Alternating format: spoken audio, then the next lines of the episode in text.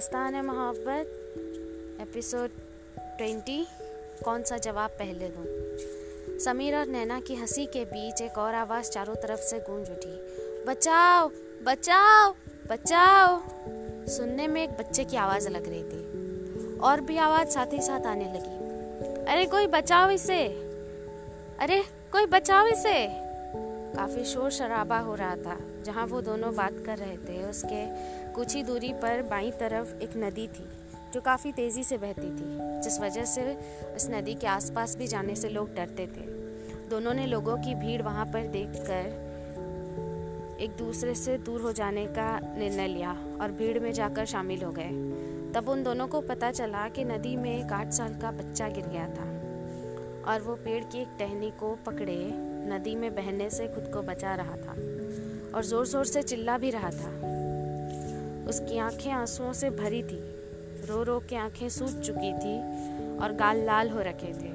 उसके हाथों से खून बह रहा था। नैना उसे देख हालात का मुआयना कर ही रही थी कि कोई पानी में उसी वक्त कूद गया। अचानक से एक ही साथ सबकी नज़र उस फरिश्ते पे पड़ी जो उस बच्चे को बचाने पानी में कूद गया था। नदी के बहाव के कारण उसका चेहरा साफ़ नज़र नहीं आ रहा था, पर उसका शरीर सूरज की किरणों की वजह से हीरे की तरह चमक रहा था। उसे देख के ये अंदाज़ा लगाया जा सकता था कि उसे ज़्यादा अच्छे से तैरना नहीं आता। वो भी डूब सकता था। जैसा कि लोग हमेशा करते हैं, लोगों के बीच बातें होने लगी करीबन पंद्रह मिनट के बाद वो फरिश्ता उस बच्चे को बड़ी मुश्किल से किनारे पर ला पाया।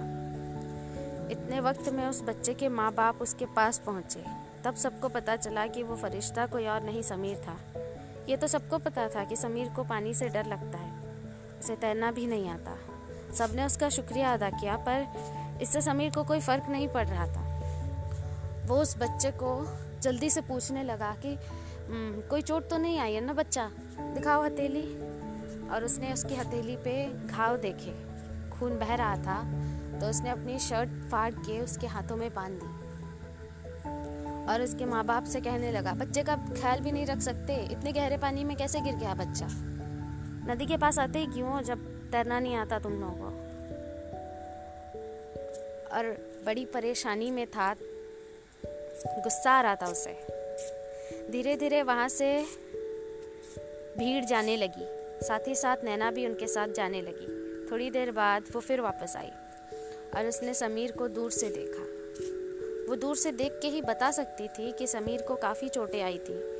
हथेली पर से खून बह रहा था। दाहिना कंधा सूज गया था और माथे पर एक गहरी खरोच आई हुई थी। पैरों में भी पत्थर लगने की वजह से काफ़ी घाव हो गए थे। धीरे धीरे नैना उसके करीब गई। जैसे जैसे वो उसके करीब जा रही थी वैसे वैसे उसे समीर का दर्द महसूस हो रहा था। वो चुपचाप मरहम पट्टी करने लगी। तब समीर ने उसके चेहरे को गौर से देखा और वहीं देख देखने लगा।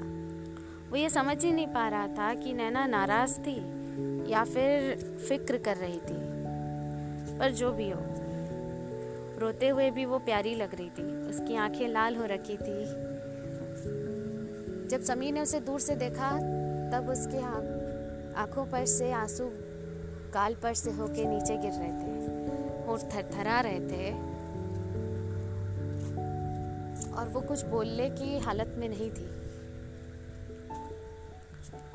वो ये सब याद करके खुद पर गुस्सा करने लगा कि उसने अपनी नैना को रुला दिया। मुझे घूरना बंद करो। ऐसा लग रहा है मुझे अभी खा जाओगे। वैसे मैं नाराज़ नहीं हूँ तुमसे।